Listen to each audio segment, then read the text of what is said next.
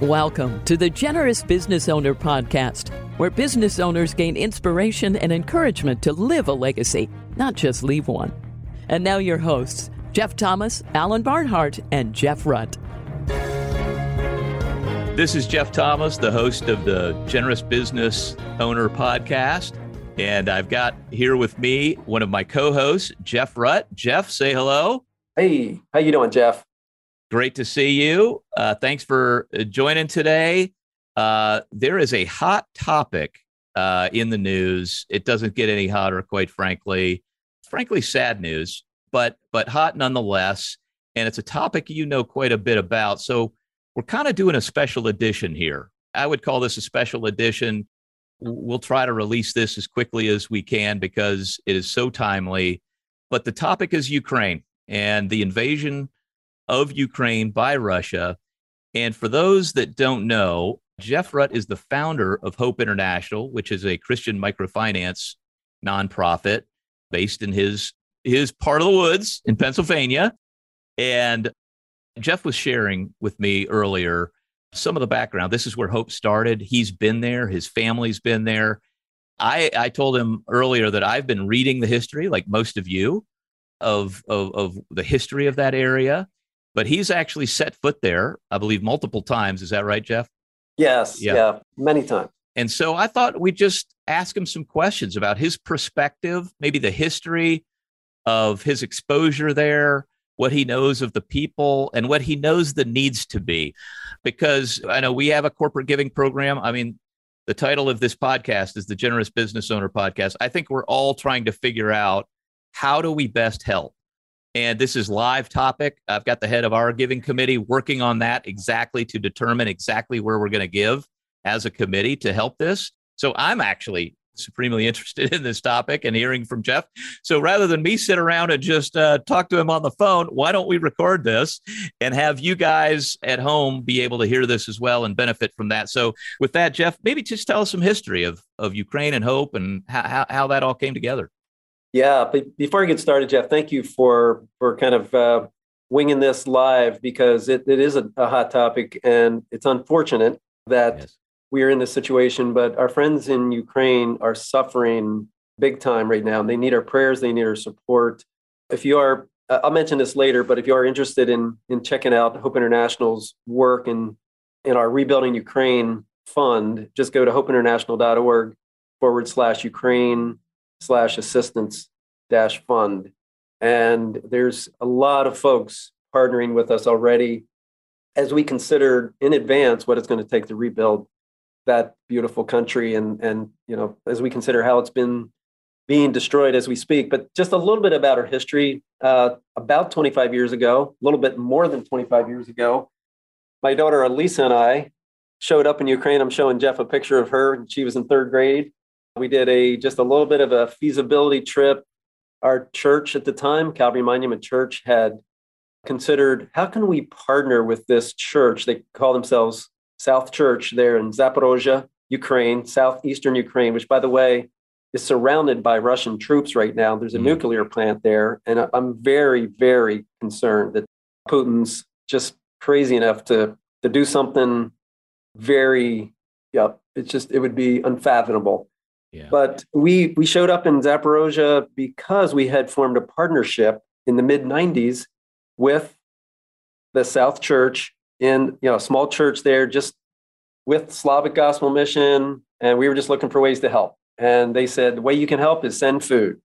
Hmm. So we did that. We sent containers of food and medical supplies for about 5 years in a row and that was prior to me reading the book Toxic Charity but I was I was following Robert Lupton's guideline to toxic charity. You know, the five steps. Appreciation is that first gift, our first gift container to the, our friends in Ukraine. We were just trying to help. That first gift was appreciation. Second gift, so the second year we sent another container, was uh, anticipation. So we got appreciation, anticipation. We went on for five years. Appreciation, anticipation, expectation, entitlement, and dependency we hit all five, Jeff, perfectly. We were perfect toxic charity addicts.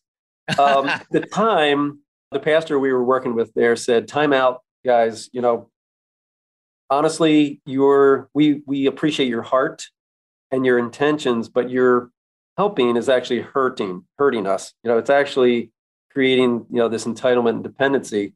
So we started on this journey to look for ways to come alongside of the families we were serving and look for ways to rebuild dignity in their lives by using what was in their hands. So Hope International was born. We do financial services, saving services, microfinance, loan, microenterprise services for families, about a million families around the world now in 16 countries, but started right there in Zaporozhye, Ukraine. And we've loaned out now about $1.4 billion in tiny loans, you know, loans starting as low as $20. But that's where it all started in Ukraine. We, I remember we had a, uh, when we got our 12th loan out, everybody, you know, several people told us this is not going to work in Ukraine. You know, former Soviet Union. There's a lot. You know, entrepreneurship is not a thing. Mm. You know, small business uh, repaying a loan are not going to work. Especially, there's very little trust. You know, folks coming from the West. But so we had a little party when we got to 12 loans, and then we had a big party when we got to 20 loans. So, fantastic. But uh, sorry, I'll take a breath. But that was yeah, that was a little bit of history. Well, one of the things you were uh, mentioning when we before we started the podcast was uh, that because you've been over there so much, you know, every country kind of has its own culture, you know, and the people have a, a, a, particular kind of personality and that sort of thing. So, what are the people like there? Oh my word! It's such a uh, such such a sweet, gracious, hospitable people. I can. They love their country. They love their freedom of religion. They love their ability to just thrive. They've been, over the last 25 years that we've been closely involved with families in Ukraine, all over Ukraine. Again, it was the first country that Hope International worked in. I've watched and, and learned to know uh, families there, and they just, they're just such great people and they the church is thriving you know we partner with the church there Hope International is not a church, but we have our 5W meetings welcome, worship, word, work, and wrap up. And we pray together, serve together, save together, and encourage together. And we we try to, you know, point families towards the local church. And such an amazing, very resilient people. And you're, I think you're seeing some of this as you see news clips where, um, you know, they're going to fight for their freedom. They're going to fight. They're they're not going to go down without a fight. And and and when you know them, it's not because they're aggressive or you know trying to be aggressors, but they're not going to. They're also not going to give up their freedom and give up what they've gotten a taste of mm. what it's like to thrive. You know, personally, socially, financially, spiritually, and they don't want to give that up. Isn't that a big part of what as you say that, you know, I was having a conversation yesterday with a friend who's kind of a, a history buff, doesn't have the experience you've had there. But, you know, one of the things we were talking about how a lot of times when people get attacked, maybe they're in emerging markets that, that aren't as economically developed, perhaps, but these are pretty well educated people by and large. Isn't yes. there a larger and, and oh, so yeah. a lot of people have cell phones, like they're recording things. It's a very first world view that we're getting. And so we, you know, we of course in the West take those freedoms for granted. But maybe you can speak a little more about, you know, the education level, their appreciation for freedom. Yeah, that's what I think it's the, really uh, interesting to somebody who doesn't know the culture. Yeah, so a little bit of history from our perspective. What we've noticed is that the literacy rate is off the charts. I mean, mm. they're just very, very high literacy rate. The the uh, the spiritual darkness was real at, you know, after the fall of, of, communism and the breakup of the, the, former Soviet Union in that country. The, the church has grown. I think when we started working in Ukraine, there were there were there was one church for every 100,000 people. And I, I joke with people here in Lancaster County, there's 100,000 churches for every person. Uh, but but seriously, in, in the West, I mean, most of us have pretty good access to churches, to access to any kind of literature, Bible. You know, you you mentioned several different devotional resources. That's not you know, they were not able to take that for granted 25 years ago. But that has that has moved. The needle has moved in the right direction. There's been a uh, definite spiritual awakening in Ukraine, and of course, like any country that opens up like that, there's a lot of other, unfortunately, cults and other forces coming in to to compete with you know with that as well with the church. But there's been tremendous advancement, you know, in that regard, and the church is, I I think that from what I've read and and talked to our fa- the families we serve and work with and partner with in in Ukraine, there's been a lot of collaboration and partnership and working together with the local church to both shelter, protect, pray with, support you know the families there right on the front lines of, of a war. I, I haven't asked you this before, and it's okay if you don't know off the cuff because we're doing this kind of live without a lot of you know digging in to research. But what percentage of the country do you think is Christian? I'm just curious. Any any wild guess? Yeah, all I know is it's it's improved. I don't, yeah. but I, I I can get that answer for it's you. Increasing. I do know that.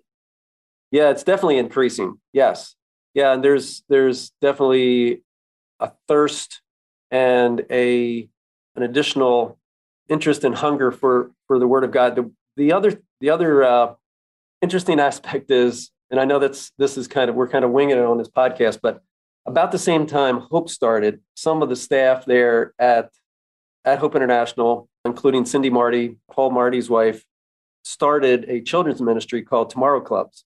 Mm-hmm. And that has grown dramatically. And Tomorrow Clubs is basically, if you're familiar with Awana, it's a Bible memory course, mm-hmm. six through 16 for kids, and they have hobby classes. And that just flourished from, you know, since 1998, basically, and has grown all over Ukraine. And we're, we're now in about 17 countries over 25,000 kids meet weekly to memorize God's word. That, in my, you know, when I think back as I watch on the news and watch Ukraine being destroyed by Putin and, you know, children being literally, you know, murdered in their homes, it's heartbreaking.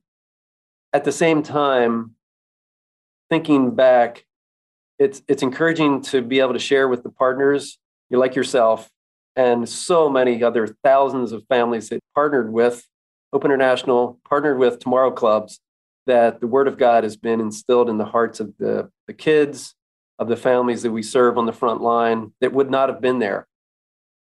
Well, so one of the things that I'm thinking about is if I read, we haven't talked about this, but I think I'm on the we're givers to hope. So I get the emails and that sort of thing. And I saw an email, or maybe it was a LinkedIn post by Peter Greer talking about suspending normal operations for hope. Oh, yeah. Obviously. Yeah. So just for, for us that don't know as much about that region, for a guy that's been there, you, you, you'll, you know more about it than just about anybody. As you look at this, just as with who you are, what are the needs that first pop into your brain? You know, is it okay? We got to protect the the Christian folks. We just got to get food. We got to get uh, physical protection. Yeah. What are the first basic needs? Uh, we'll get into the fund a little bit here in a minute, and we'll put a link to that, by the way, in the yeah. show notes, uh, yeah. so people can click on it. But from just from a basic perspective, from Jeff Rutt, what are the first things that you think are the needs that pop into your brain? Yeah, I would put it in three three categories. I mean, the first one is you, you know when you're getting when when uh, bombs are falling out of the sky and you know the tanks are rolling into Kiev. You're not trying to give somebody a loan or teach right, teach right. them how to save. Basic you know, needs. We're we're a just trying to support them and keep them safe. Yes. You know, our our particularly our our staff. We have 47 47 staff there that wow. manage all of our programs in in Ukraine. It's a lot the this so we've been looking for ways to stay in touch with them daily pray for them. Please pray for our staff and our clients who are i mean obviously their businesses you you can't have your your your your kiosk on the street isn't going to thrive too well when there's the russian tanks are are rolling through. So they're they're hunkered down. They are very resilient people. I think i was telling you earlier and this is part of our our uh, my other responsibility on the building company, my son runs the uh, the sales and marketing side, and we we outsource some of our digital marketing to a firm in Ukraine. Oh wow! And they were they were talking yesterday. You know, they were online, going back and forth, and they were supposed to have a meeting, you know, a Teams meeting or some kind of a a virtual meeting, and the, they got a text from from their you know consultant there that said, "Sorry, we're going to be late for the meeting. We're in we're in a bomb shelter." You know, so pretty good excuse. oh my word! Yeah, I can't. It's hard uh, to even imagine that situation. It is. Right? Like we can't even imagine. Here we are. Yeah. Uh, on a oh, beautiful yeah. afternoon, having a conversation. Yeah. We're not thinking about that stuff. Yeah, we get uh, stuck in traffic or right. I get frustrated. Yeah, that's a, that's our excuse for being late. But they're they're in a bomb shelter. But I would say three three areas. Number one, just pure shelter and food, medicals. You know, there's a there's yeah. a, a, shortage of medical supplies in in some of the areas as you can imagine. Just getting resources to them to survive. So that that's number one. Number two, I would say, as far as our clients, the thousands of clients that we have in the country, number two is going to be putting a, a pause, a stay on loan payments. You know, just figuring out. I mean, this is obviously unprecedented. Nothing they could have done to sure, avoid this, and so we're we're going to put a, a, stay on that. And then and then the third area, and we're trying to move as quickly as possible to look ahead. We don't know what's going to happen, you know, five minutes from now, let, let alone five days from now. But our plan right now is to look ahead and how do we rebuild? Even as Putin is destroying the country, how do we rebuild? So how do we start putting resources together mobilize resources so that we can first protect, second, not you know ask too much of you know make sure we're giving grace, and then number three, how do we rebuild? So how do we recapitalize these businesses that have done so well over the last 25 years and you know or five years or five months depending on how long a client has been involved with their program there. But I, I, would say through all of that please you know the, the thing the biggest thing I could ask for is a shield, an umbrella, a surrounding of prayer, because that's that's what most powerful. The biggest thing, thing we can be doing right now is multiplying the the prayer warriors. I'm going to give you a couple specific prayer requests if I can, okay.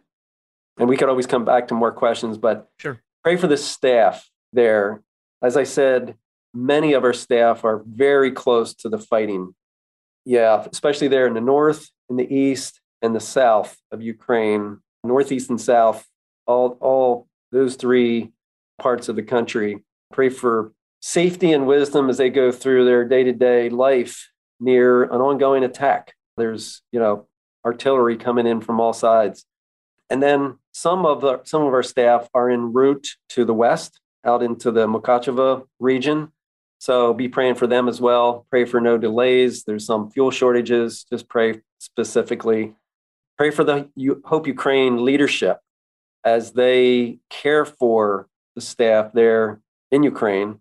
Andrei Barkov is our leader, uh, has been with Hope for 25 years since the beginning and is just passionate about impacting lives there in Ukraine. And it would be heartbreaking to have any of our staff be hurt, wounded, or worse.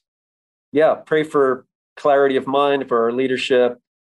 Pray for, in general, for the Ukrainian church as they continue to serve in the communities there. As I said earlier, they're growing. Pray for their faith, hope, and love.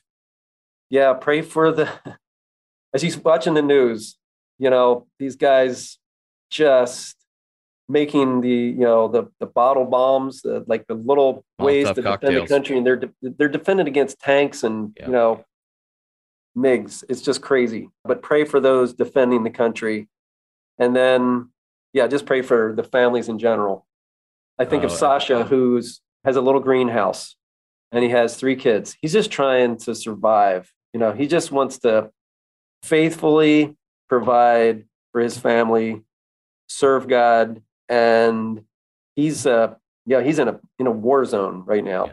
and so i would just yeah just covet your prayers well thank you for sharing that i know many prayers will be lifted up as as we were talking just earlier you know this podcast just was really officially released yesterday We've been so pleased at the number of listeners already, but I do not think I'm not a believer in coincidence. I don't think you are either. And I think maybe one of the primary reasons for the timing of the starting of this podcast was, frankly, to have this one, this discussion. Amen. It's such a, a large event, and it's where hope started, and really a, a, big deal in your life, and obviously on the world stage. So, thank you yeah. for sharing that. Let, let, let's just turn for just one minute I know people like me are actively looking on how to support it. We want to do something. You gave us the link earlier. We'll put it in the show notes. I read it briefly, but you, do you mind unpacking? I, you don't have to go through every detail of it, but just kind of the idea behind that. Is is that link take us? Will that support other organizations, or is all, of that uh, hope related? So these dollars will go directly to Hope. However, you can go right on our website and see we're we're also pointing folks to other organizations that are also working in Ukraine. You know, Water Mission, Mission to the World, Samaritan's Purse. There's several organizations that we partner with. You could give the direct to them as well. But we've had we've seen an outpouring of generosity and love and prayers as we've uh, turned our eyes towards this crisis. So I would go, you know, go to hopeinternational.org slash Ukraine slash assistance dash fund hashtag donate and you know join in on the uh, join in the, on the movement to rebuild Ukraine. The last thing I'll say is we kind of just put this together on a on you know because we had the opportunity I would encourage you to pray, but also listen in. We're going to have another podcast in a couple days from Hope International's president and CEO, Peter Greer, who is going to be, things are changing every five minutes. So he's going to have more up to date, you know, relevant, front line, here's what's happening and here's how you can pray, probably sometime here in the next couple days.